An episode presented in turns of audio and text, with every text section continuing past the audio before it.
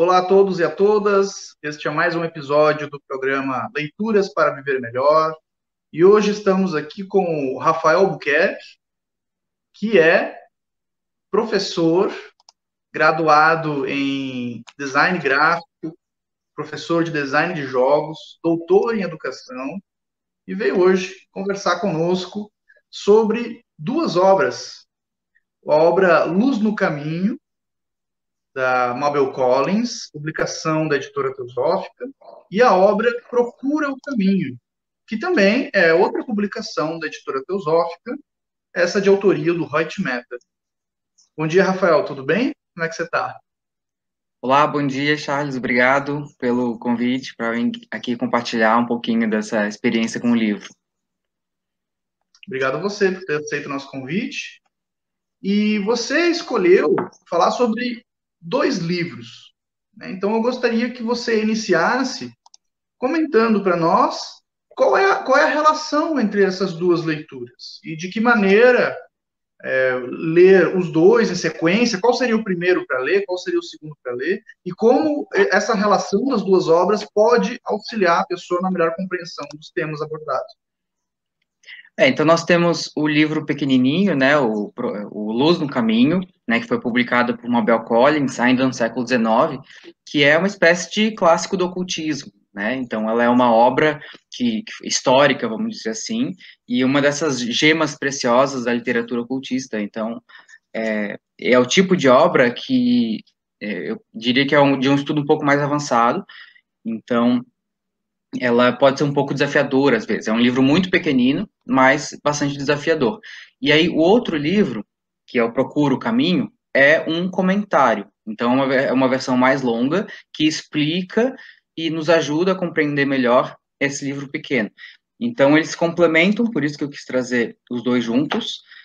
É, eu, a minha, sobre qual ler primeiro é uma, é uma questão engraçada, assim. Pelo menos a minha experiência logo que eu comecei a me envolver com movimentos, né, espiritualistas e tal, eu, eu acho que uma das primeiras coisas que muitas pessoas fazem é se tornarem devoradoras de livros, né? Então elas querem ler todos os livros que elas conseguem para poder realmente se situar, né, na, na, história. E o Luz no Caminho, como é um livro pequenininho, então você pensa, isso aqui eu vou pegar aqui rapidinho e um dia eu leio isso aqui. E quando eu peguei ela pela primeira vez, eu joguei ele longe, assim, eu detestei, né? Ele, ele não é. Eu não estava pronto para ele, né? Ele é um livro antipático, inicialmente. Então eu precisei de um tempo ainda amadurecer as ideias para poder voltar nele. E hoje ele é um dos meus livros prediletos. Eu acho que ele é um dos livros mais preciosos que nós temos, porque quem começa numa jornada, digamos assim, espiritualista, né, teosófica, é, geralmente, na minha, na minha opinião, se é, fica muito deslumbrado inicialmente com a perspectiva que se abre, né? Uma, é uma visão filosófica, uma visão de mundo em que as coisas se encaixam e isso traz uma certa paz de espírito. Mas em determinado momento, é, você precisa dar um passo além e começar um processo profundo de autotransformação, né? De se transformar, de se melhorar. Esse é o grande objetivo, né, desse, desse, desse contexto. E o Luz no Caminho, na minha opinião, é uma das ferramentas mais poderosas que nós temos de autotransformação. Então, é por isso que eu acho é, tão incrível que nós tenhamos um comentário como Procura o Caminho, do Rohit Mehta, para nos ajudar a, não a decifrar, né, mas a digerir bem essa obra.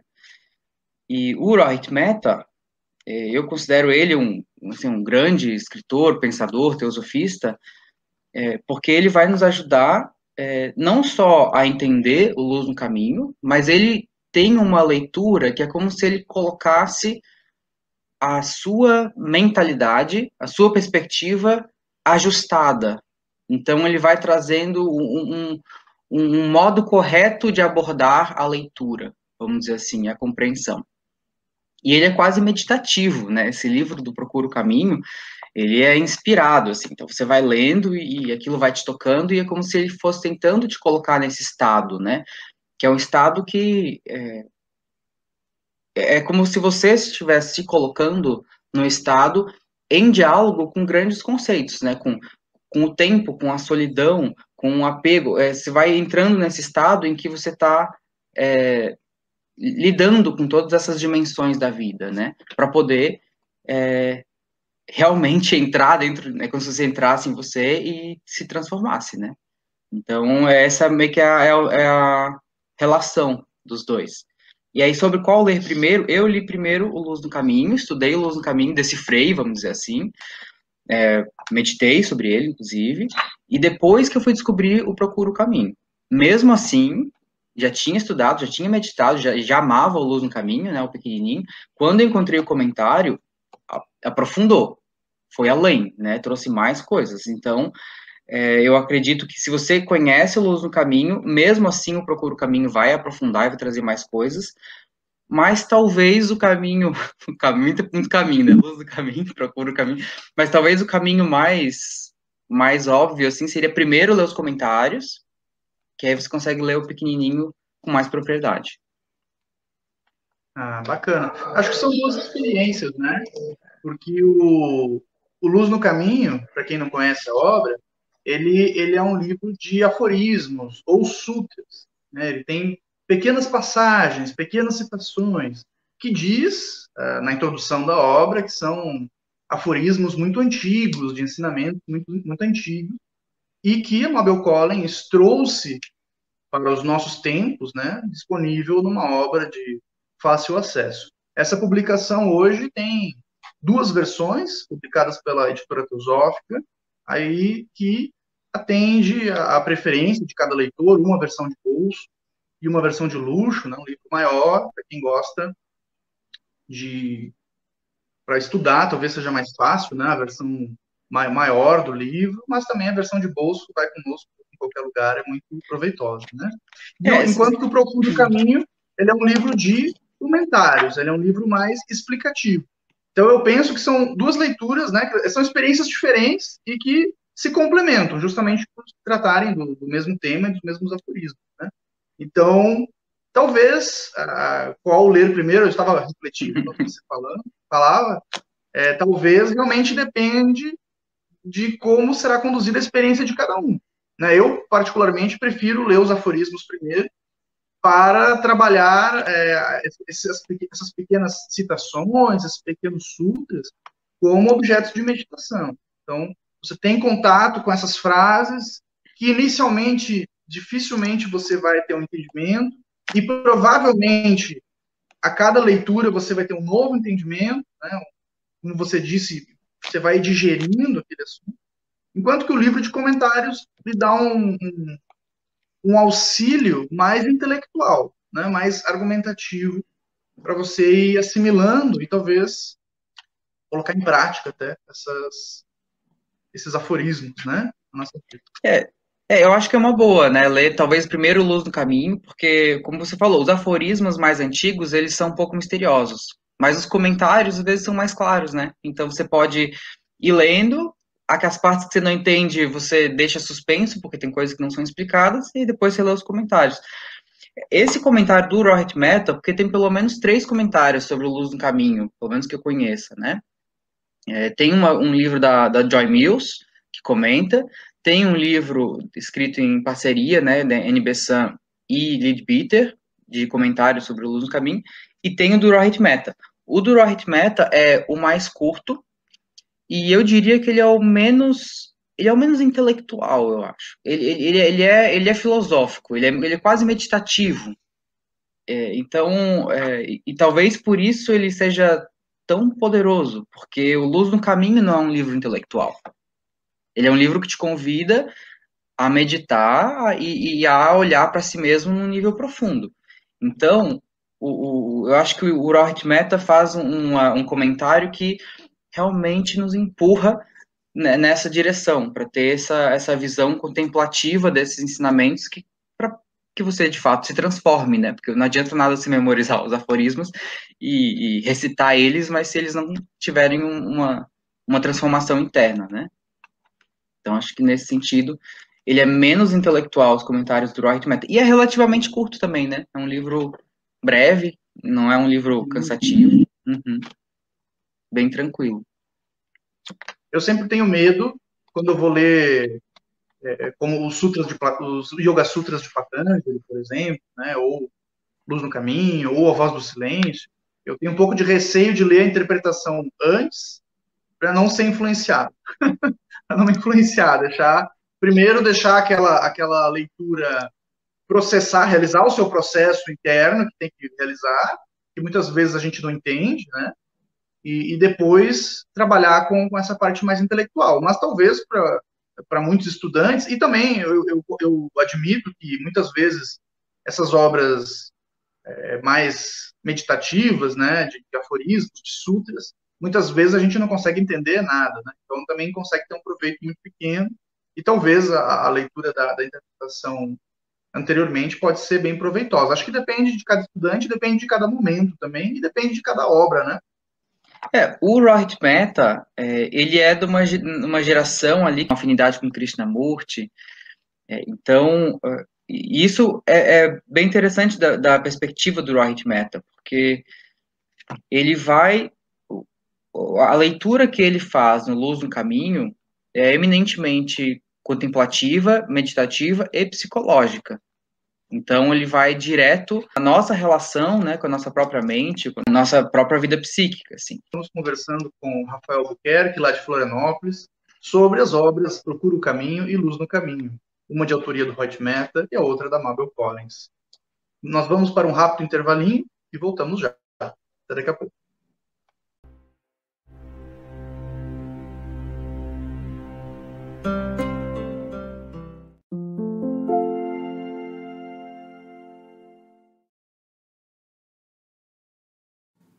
A editora Teosófica está com uma grande novidade para seus leitores. A revista Sofia, publicação que há quase 20 anos apresenta temas relacionados à espiritualidade, autoconhecimento, religiões, ciência e filosofia, agora está disponível também na versão digital. Nesta nova modalidade, o leitor pode acessar todos os mais de 90 exemplares da revista Sofia já publicados, seja na tela de seu computador, tablet ou smartphone, já que o conteúdo se adapta à tela do dispositivo utilizado. Entre em contato pelos canais da editora Teosófica para maiores informações e consulte os valores promocionais para quem já é assinante da revista impressa. Editora Teosófica Livros para Viver Melhor.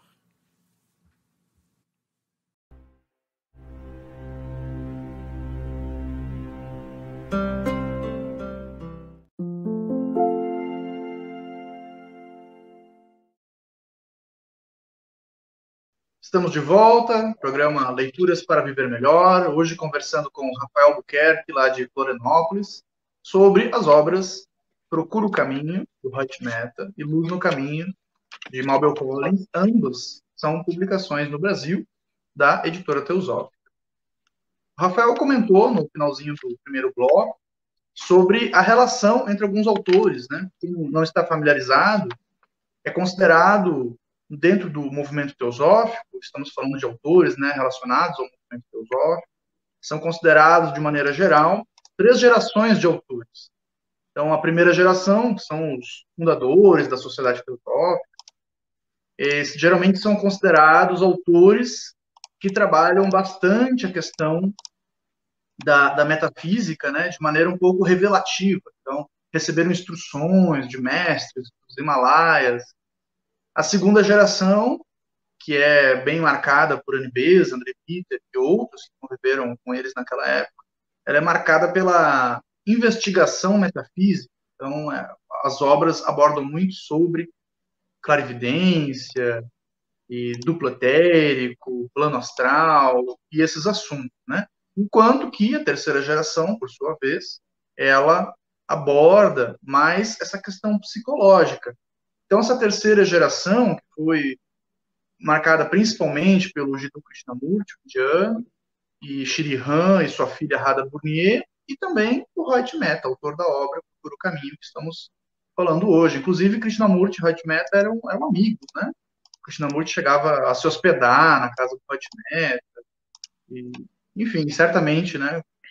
Conversavam longamente sobre muitos assuntos.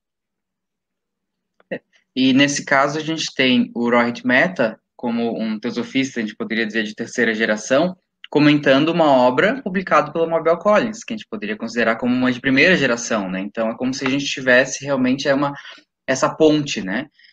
E, e esse escrito Luz no Caminho, é, ele é um dos escritos, ele é muito muito reconhecido, né? A sua a sua, a sua importância. Ele não é um escrito, né, da Mabel Collins, então toda a, pelo menos a alegação, né, o que é colocado, é que a Mabel, né, que era próxima da, de Madame Blavatsky, né, inclusive do Blavatsky, né, com, com edição da, de uma revista teosófica. Então, é, é, Mabel é, tinha um contato direto com é, alguns dos mestres, né, que Blavatsky também tinha um contato, e, é, e esse escrito foi passado a ela é, por um desses mestres, né? Inclusive, quem for ver a obra vai ver que são os aforismos originais, que não se tem muita notícia, se, é, se veio do Egito, de onde é que veio, não se, não se tem tanta clareza, né? Mas tem dois tipos de comentários, que são de dois mestres diferentes, né? E, e, a própria Blavatsky reconhece em alguns dos seus escritos a importância do, do, Luz no Caminho, né? Então ela coloca, ela cita Luz no Caminho como uma obra é, como obra séria e respeitável. Então a gente tem, de certa maneira, a bênção ali da, da, da senhora do, do ocultismo, né? É, então é, a gente é, é, uma obra realmente de muita força. E o Rohit Mehta vai trazer justamente essa versão, essa, essa tradução filosófica, né, para a gente poder digerir bem. Então acho que colocasse muito bem a, essa relação, né? O Meta traz bem essa abordagem psicológica, mais pé no chão, mais prática, mais dia a dia, mais o que eu vou fazer com isso, que você tem aquele conhecimento muito elevado, mas muitas vezes é, é difícil de relacionar no nosso dia a dia. E, e, talvez esse conhecimento revelado ele tenha um, um, um, propósito de não ser muito fácil de digerir, porque talvez um dos, dos propósitos seja justamente transcender o intelecto. Né? Claro que a compreensão intelectual é importante, mas esses ensinamentos espirituais, eles têm essa função de realizar uma transformação interna, uma mudança interna, e em algum momento nos proporcionar um outro grau de entendimento, talvez transcendendo o intelecto. É, inclusive, o, é, o, o, livro ele tem uma introdução que é muito famosa, né, bem no iníciozinho dele, que são a, a abertura do livro, que ele diz assim, que é uma, é uma das partes muito poéticas, né, e ao mesmo tempo que é quase meio, meio assustadora também, quando você lê, né, porque ele é forte, né, que ele diz assim, antes que os olhos possam ver, devem ser incapazes de lágrimas. Antes que o ouvido possa ouvir, deve ter perdido a sua sensibilidade. Antes que a voz possa falar na presença dos mestres, deve ter perdido o poder de ferir. Antes que a alma possa estar na presença dos mestres, seus pés devem ser lavados com o sangue do coração. É uma abertura muito forte, né, poética, simbólica, e que de, logo de início já, já coloca ali a necessidade de você parar, pensar, sentir e tentar decifrar. Porque já, já começa ali um, uma, uma abertura que te diz: isso daqui não é algo banal. Isso daqui a gente está falando de, de, de, uma leitura que, se levada a sério, se meditada, vai te, vai te levar para um nível de purificação interna, um nível de elevação muito alto, né? E, e aí a gente pode, claro, ter várias interpretações, né? A gente vai tendo interpretações mais rasas, e aí a gente vai lendo de novo, de novo, meditando, meditando, meditando, chegando em níveis mais profundos. E, e o Luz no Caminho, ele é dividido em duas partes, né? E aí, no final da primeira parte, é como se ele marcasse uma espécie de iniciação.